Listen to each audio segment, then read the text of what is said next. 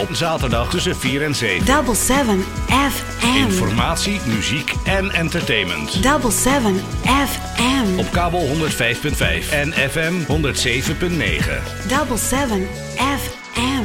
Double 7 FM. Ik heb onder de knop Yvanna Hilton. Ivana, welkom in de uitzending. Een hele goede middag.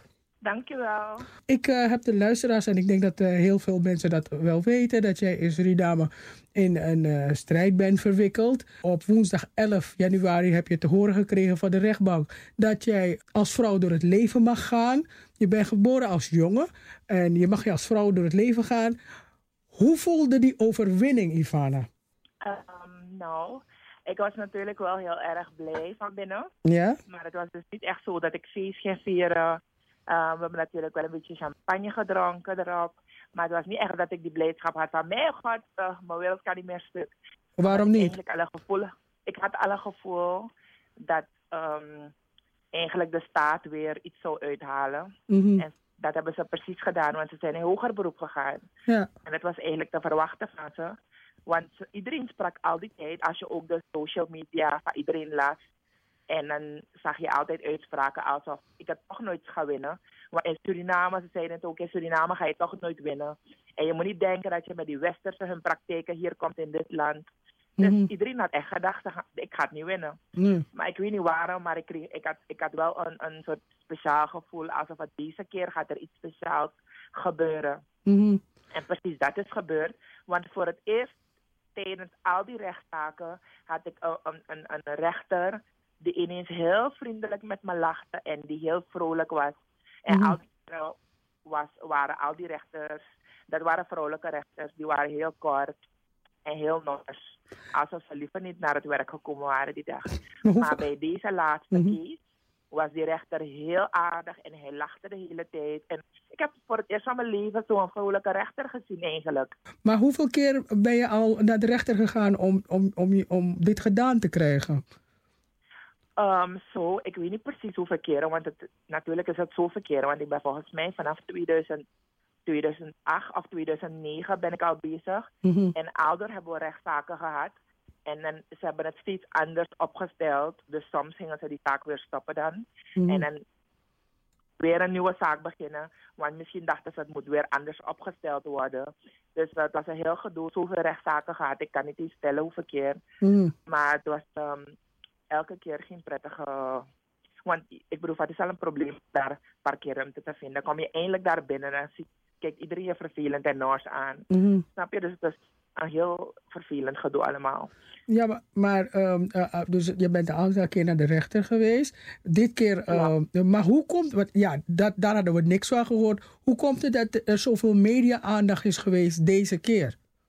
Ik weet zelf ook niet eens wat het is eigenlijk. Want eigenlijk al die keren was er wel zoveel media-aandacht. Maar deze keer leek het wel werkelijk alsof het erger was dan normaal. Mm-hmm. Wat het erger heeft gemaakt is diezelfde Steve Meijer, die pastoor, van weet ik veel welke kerk. Hij heeft me privé-info uitgelekt. Oh. Dus er gingen altijd geruchten rond, omdat in de rechtbank zitten er ook mensen die waarschijnlijk in de kerk van Steve Meijer zitten. Mm-hmm. En die hebben mij privé-info uitgelekt. Want eigenlijk mag het niet dat je een privézaak hebt waar niemand van af weet dan de rechter die mijn zaak behandelt. Mm. En mijn advocaat die die zaak ook behandelt. En dus het was eigenlijk iets privés. Want mensen gingen helemaal los op social media dat ik gewoon een mediahoer ben en ik zoek aandacht. Maar ik ben niet degene die alle info naar buiten heeft gebracht. Dat is die Steve Meijer. Mm-hmm. Die zoveel die mensen op straat heeft gebracht om te protesteren tegen mij. Als één persoon...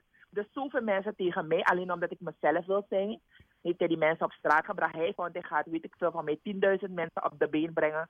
En het was niet eens 1000 mensen die hij heeft kunnen krijgen. Niet eens 500 mensen heeft hij kunnen krijgen op de been. Mm-hmm. Ja, maar, diezelfde Steve Meijer heeft dus mijn privé-informatie aan de media gelekt. Mm-hmm. Dus vandaar dat het eigenlijk een hele grote sensatie is geworden in Suriname. Ja. Maar jij zegt wel dat het een privézaak is. Ik bedoel, maar eigenlijk is het toch een nationale zaak. Want er zijn meer transgenders in Suriname die misschien ook een naamsverandering willen ondergaan. Dus het is weliswaar een privézaak, maar het heeft wel een nationaal karakter. Uiteindelijk wel, ja. Want eigenlijk als je het goed bekijkt, heb ik het gedaan voor mij. Mm-hmm. Maar natuurlijk recht voor één, recht voor ander. Juist. Ja, dus dat is het uiteindelijk geworden. Want aangezien het eenmaal is uitgelekt en men wist wat er gaande was. Maar als ik het in privésfeer had geregeld, zou het ook nog steeds zo zijn dat transgenders ook voordelen eraan zouden kunnen hebben. Ja. Maar ik heb dit allemaal gedaan met mijn eigen financiële middelen, mm-hmm. Dus niet met hulp van niemand. Ja. Ik heb op het eind, mag ik niet klagen, ik heb wel steun gekregen van alle LGBT-communities. Ik bedoel gewoon, dus dat ze maar zeiden van, als je iets nodig hebt, mag je me altijd zeggen. Mm-hmm. Dan gaan we je natuurlijk wel helpen. Maar in de tussentijd had ik al alles geregeld. Ik moest alleen nog wachten op het vonnis van de rechter. Mm-hmm. Maar je begrijpt... Dus ze hebben niet eens de kans gekregen om iets voor me te doen. Nee, maar je begrijpt wel dat er wel een nationale discussie hierover moet plaatsvinden, toch? En dat is intussen al gebeurd, denk mm-hmm. ik. En wat voor gevoel... Ja, het is een beetje natte vingerwerk. Maar wat voor soort gevoel heb je... waar staat Suriname nu? Wat zeggen de mensen? Waar staat Suriname nu? Want ik heb het idee dat mensen heel open zijn, maar dan toch conservatief. Ik heb het gevoel alsof men heel erg hypocriet is. Mm-hmm. Dat is mijn gevoel. Want diezelfde mensen die me dan vies en veel uitschelden uh-huh. op social media, dan heb ik het dan over de mannen. Diezelfde mannen komen dan stiekem wel een inboxbericht voor me sturen. Om te vragen voor een relatie of ze willen seks hebben of anders. Ja. Of ze hebben een fantasie die ze willen waarmaken, alsof ik interesse heb in dat. Want ze hebben zo'n idee van transgender. Oké, nee, dat betekent dat je snelle seks of je bent een hoer of zo, je verkoopt jezelf. Mm-hmm. Snap je, dat soort dingen. Dus ik heb het gevoel alsof mensen heel erg hypocriet zijn hier. Of ze beginnen God in zijn naam te noemen. En alles noemen ze God zijn naam. Je zou zweren dat Suriname zo'n christelijk land is, dat iedereen ineens zo gelovig is. Mm-hmm. Want dan beginnen ze met teksten uit de Bijbel. God wil dit niet, God wil dat niet. Maar in diezelfde Bijbel staat er ook dat je niet mag veroordelen. In mm-hmm. diezelfde Bijbel staat er ook dat alle zonden even groot zijn. Waarom denk jij dat jij als zondaar, die zoveel dingen doet, dat je mij kan komen zeggen wat ik moet doen? Alleen omdat ik één ding fout doe, als het tenminste een fout is. Want we weten niet wat God wil. Men praat altijd, God wil dit, God wil dat. Maar niemand weet wat God wil. Mm-hmm. Je moet niet voor God praten. Nee. Maar net zo goed, al die mensen in Suriname praten over mijn leven. Hoeveel mensen gaan vreemd? Hoeveel mensen liegen? Hoeveel mensen bedriegen? Hoeveel mensen liegen van een heleboel kleine dingen? Maar dan wil je over mij komen praten. Ik bedoel, kijk naar jezelf. Ik bedoel, ik sta 's morgens op en ik denk aan mijn eigen leven. Mm-hmm. Toch, wanneer hun opstaan 's morgens, denken ze aan mijn leven. Want vroeg 's morgens, de hele dag door zijn ze bezig met me. Mm-hmm. De hele dag door. Maar ik stoor me niet eraan, maar ik kan het maar niet begrijpen. Dat mensen zoveel haat in zich hebben. Maar dan kijken ze niet eens naar de situatie in het land, waarbij leerkrachten niet betaald worden. De politie heeft niet eens benzine om uit te rijden. Dus word je beroofd en je ligt in je huis en je belt de politie. Zeggen ze gewoon dat ze geen benzine hebben, want er is geen geld. Mm. Snap je? Dan heb je wel geld om in hoger beroep te gaan tegen mij. Dat is zo. Ik begrijp het helemaal niet. Het is gewoon een omgekeerde wereld hier in Suriname. Maar wat is de motivatie van het ministerie van Binnenlandse Zaken? Want het moet wel gemotiveerd worden waarom ze in hoger beroep zijn. Precies, en dat is juist het mooiste, want ze hebben nog steeds niet in handen, ze hebben het vonnis nog niet in handen, om te weten precies waar tegen ze in hoger beroep gaat. Mm. Ze hebben het nog niet eens in handen. Zelf mijn advocaat heeft het nog niet eens in handen. Mm. Hoe ga je in hoger beroep als je niet eens weet waar tegen? Wat is je reden? Maar dat dus eigenlijk hebben ze nog geen beroep aangetekend, het is een voornemen. Het is een voornemen, ze hebben het al in de media bekendgemaakt dat ze echt wel in hoger beroep gaan. Heeft de minister dat zelf gedaan? Ja, de minister heeft het doorgegeven aan de waarheid, hoor ik. Oké. Maar de minister van Justitie, die was positief, toch? Ja, die is positief. Ja, zij heeft ons altijd ondersteund. De hele LGBT-gemeenschap heeft de minister altijd gesteund. Zij stond wel altijd erachter. Ja, maar wat is dan precies het beleid van de overheid dan? Want wat is het? Want het ene ministerie vindt dat, het andere ministerie vindt zo. Wat is het beleid van de overheid zelf hieraan gaande? Dat begrijp ik zelf ook niet. Want als de minister van Justitie en Politie achter ons staat en zij vindt het allemaal heel goed en er zijn mensenrechtenverdragen getekend. Mm-hmm. Ik heb begrepen, pas nog, zijn er mensenrechtenverdragen getekend. Maar dan ga je nou in hoger beroep terwijl ik die zaak al heb gewonnen. Mm-hmm. Dus dan, dan begrijp ik het helemaal niet. Dus de ene minister is tegen, die andere is voor. En mensen van ambassades, ik zal geen namen noemen, want mensen hebben een privéberichtjes gestuurd om te zeggen, ze vinden het een geweldig historisch moment. Dat ik voor deze verandering heb gezorgd. Dan krijg je dit. Dus iedereen werkt elkaar tegen. Iedereen spreekt elkaar tegen. Ik weet gewoon niet waar ik sta hiermee. Dus ik heb gewonnen, maar ik weet niet eens of ik blij moet zijn. Want tegelijkertijd word ik tegengewerkt. Ik word ook nog bedreigd. Oh, ja? Ik word ouder bedreigd. Mm-hmm. Ja, ik word echt bedreigd. En van, toen die zaak nog liep, zeiden mensen, moet die zaak beginnen in te trekken, dit en dat. Dus de manier hoe men het liet overkomen is alsof het vanuit de overheid komt. Mm. Ja, vreselijk, ouderbedreiging. Hoe doe je dat dan? Ik bedoel, want je moet gewoon naar je werk en gewoon je dingen doen. Hoe doe je dat dan? Klopt. Ik probeer zoveel mogelijk binnen te blijven, maar het is toch heel even zo? Nee, zeker niet. Het is echt heel even zo. Je zou zweren dat ik iemand iets heb aangedaan. Of dat ik die mensen die dat allemaal doen, dat ik hun geld neem eind van de maand. Of dat ik geld ben gaan bedelen. Ik weet zelf niet eens. Het is zo, ik kan het gewoon niet begrijpen. Nou. Dat mensen zo... Nou, ik begrijp het weer wel. Zijn. Kijk, ik bedoel, het is hier dat... Ik zie natuurlijk anders. Ik sta anders in het leven, maar ik begrijp het wel. Ik begrijp wel dat dit soort dingen een heel land in beweging brengen. En het zijn mensen die als jou, die natuurlijk het heel zwaar hebben. Maar jij bent degene die het pad effent voor anderen. Dat anderen het makkelijk hebben. Want voor hetzelfde geld had je ook gewoon je eigen ding kunnen doen. En had niemand iets gehoord. Ja, dus, ook een volger kunnen zijn. Maar hoeveel heb jij er een getal, misschien een schatting, een raming, hoeveel transgenders er in Suriname zijn? Misschien bekend, dus waarvan het misschien bekend is. Ik denk misschien 100 of zo, dus waarvan we weten. Want de meeste van ze zijn niet, ze durven niet om naar buiten te komen. Nee. Dus... Nee. Ja, je hebt ook heel veel twijfelgevallen. Dus ik heb gewoon maar een aantal genoemd. Wat is, sorry hoor, maar nu ga ik even terug. Wat is het twijfelgeval? Een twijfelgeval is wanneer...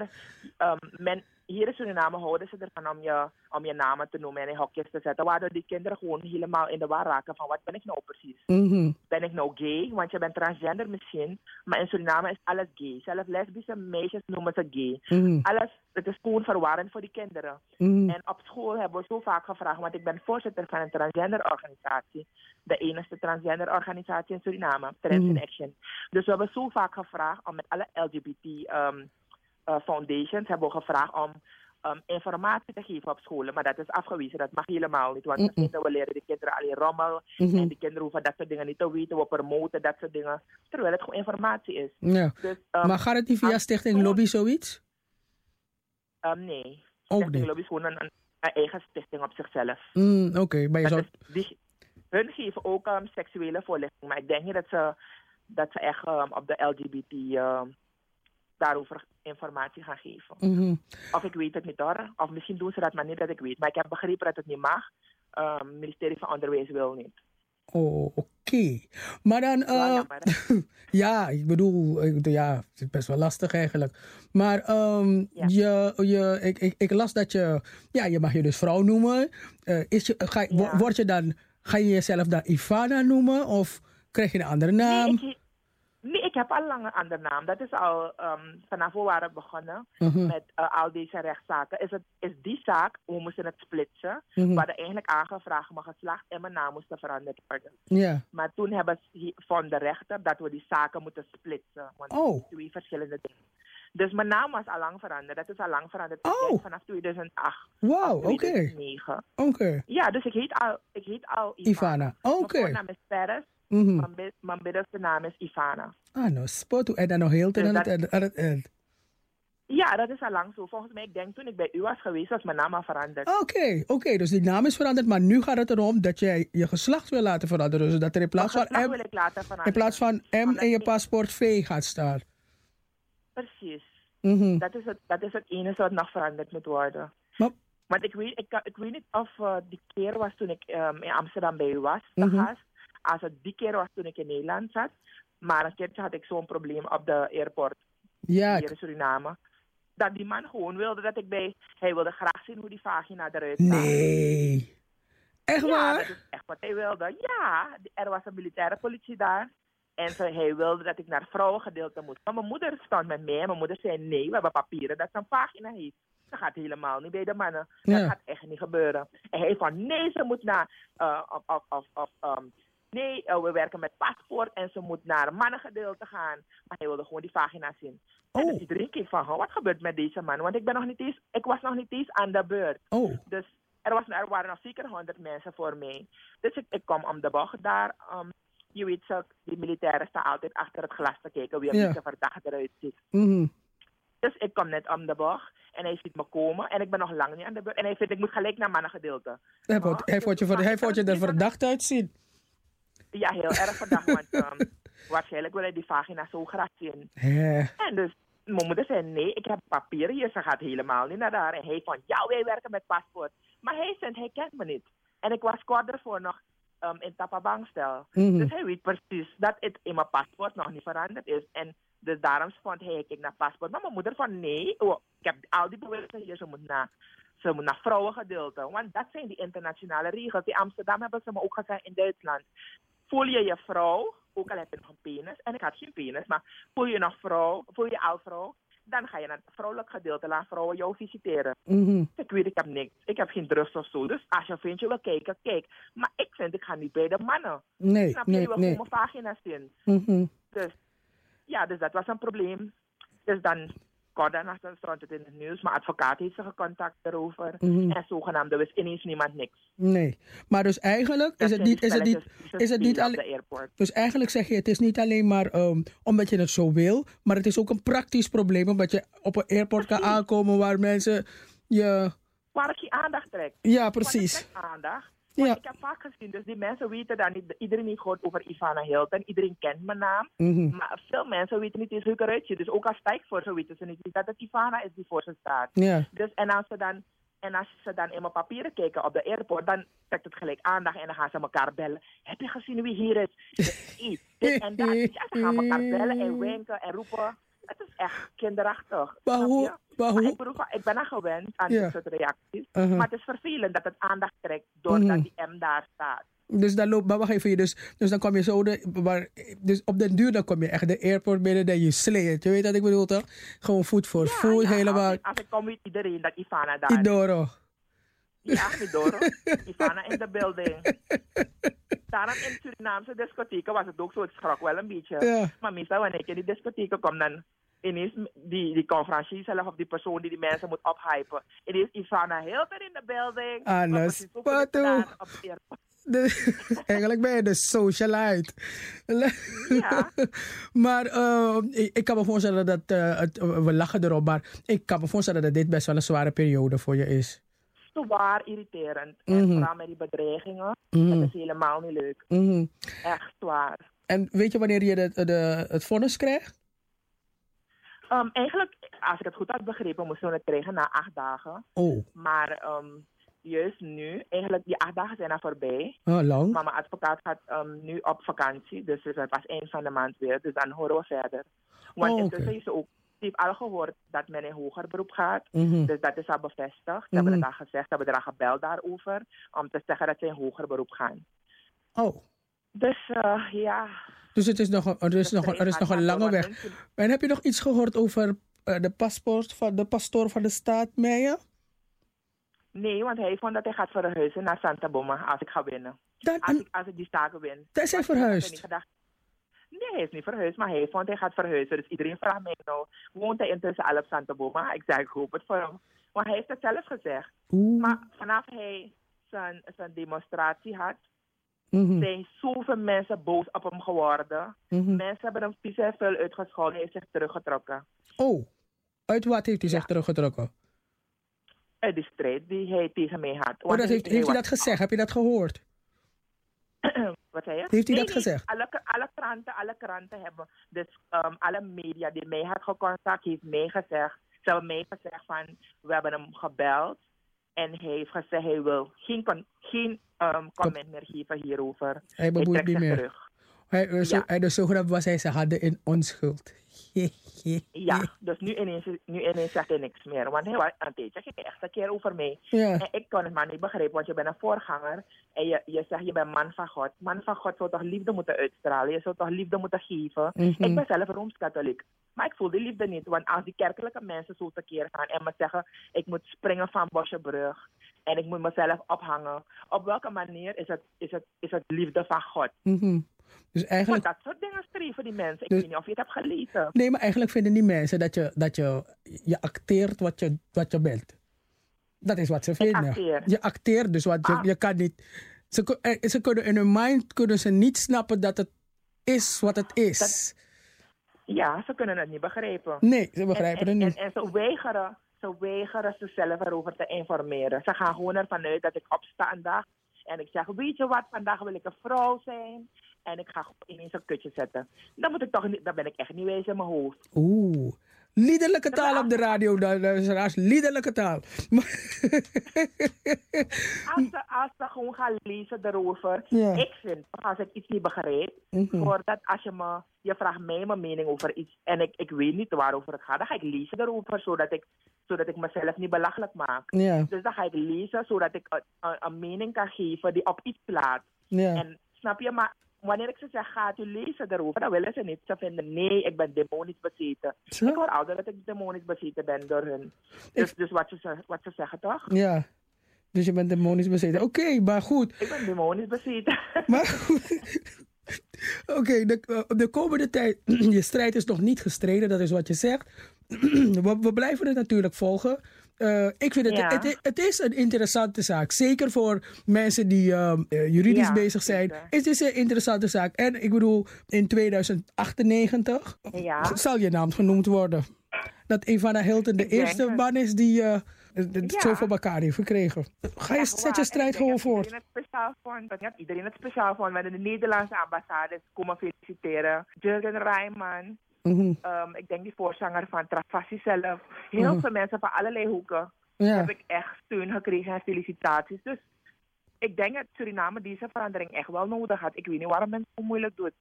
Ik begrijp aan hun kant, ze begrijpen het niet. Nee. Maar dan moeten ze daarom gaan lezen. Als je gaat lezen, jezelf gaat informeren. Zelfs kinderen van 3 jaar, 4 jaar weten al dat ze in een verkeerd lichaam geboren zijn. Dus zo moeilijk is het toch niet? Kijk, ik snap heel veel mensen ook niet hoor. Nee. Maar ik ga daarom niet oordelen. Ik probeer ze te begrijpen. Ik probeer mezelf in hun schoenen te verplaatsen. Maar ik blijf toch respect hebben voor andere mensen. Ik ga je niet uitschelden. En je uitmaken voor allerlei vieze dingen. Wat hun doen. Als ik iemand niet mag. En dat mag natuurlijk. Je hoeft niet iedereen leuk te vinden. Dan blijf ik uit je buurt. En je hebt geen last van me.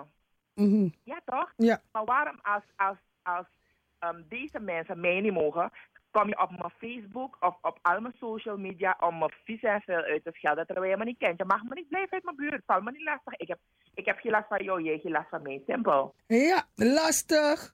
Yvanna, ik ga je sterk toewijzen. In ieder geval blijven we het volgen. Ik kan me voorstellen dat het voor jou best wel een heftige periode is. Maar volgens mij heb je genoeg bakamangsa waarop je kan steunen, toch? Ja, zeker. Abo. Zeker. Genoeg liefde krijg ik van de andere kant. Dat dacht ik al. Hey, thank you voor dat je dat hebt toegelicht in onze uitzending. En een fijn weekend. Ja, dankjewel. Oké, taboe. Ja, groeten. Doei. It's weekend.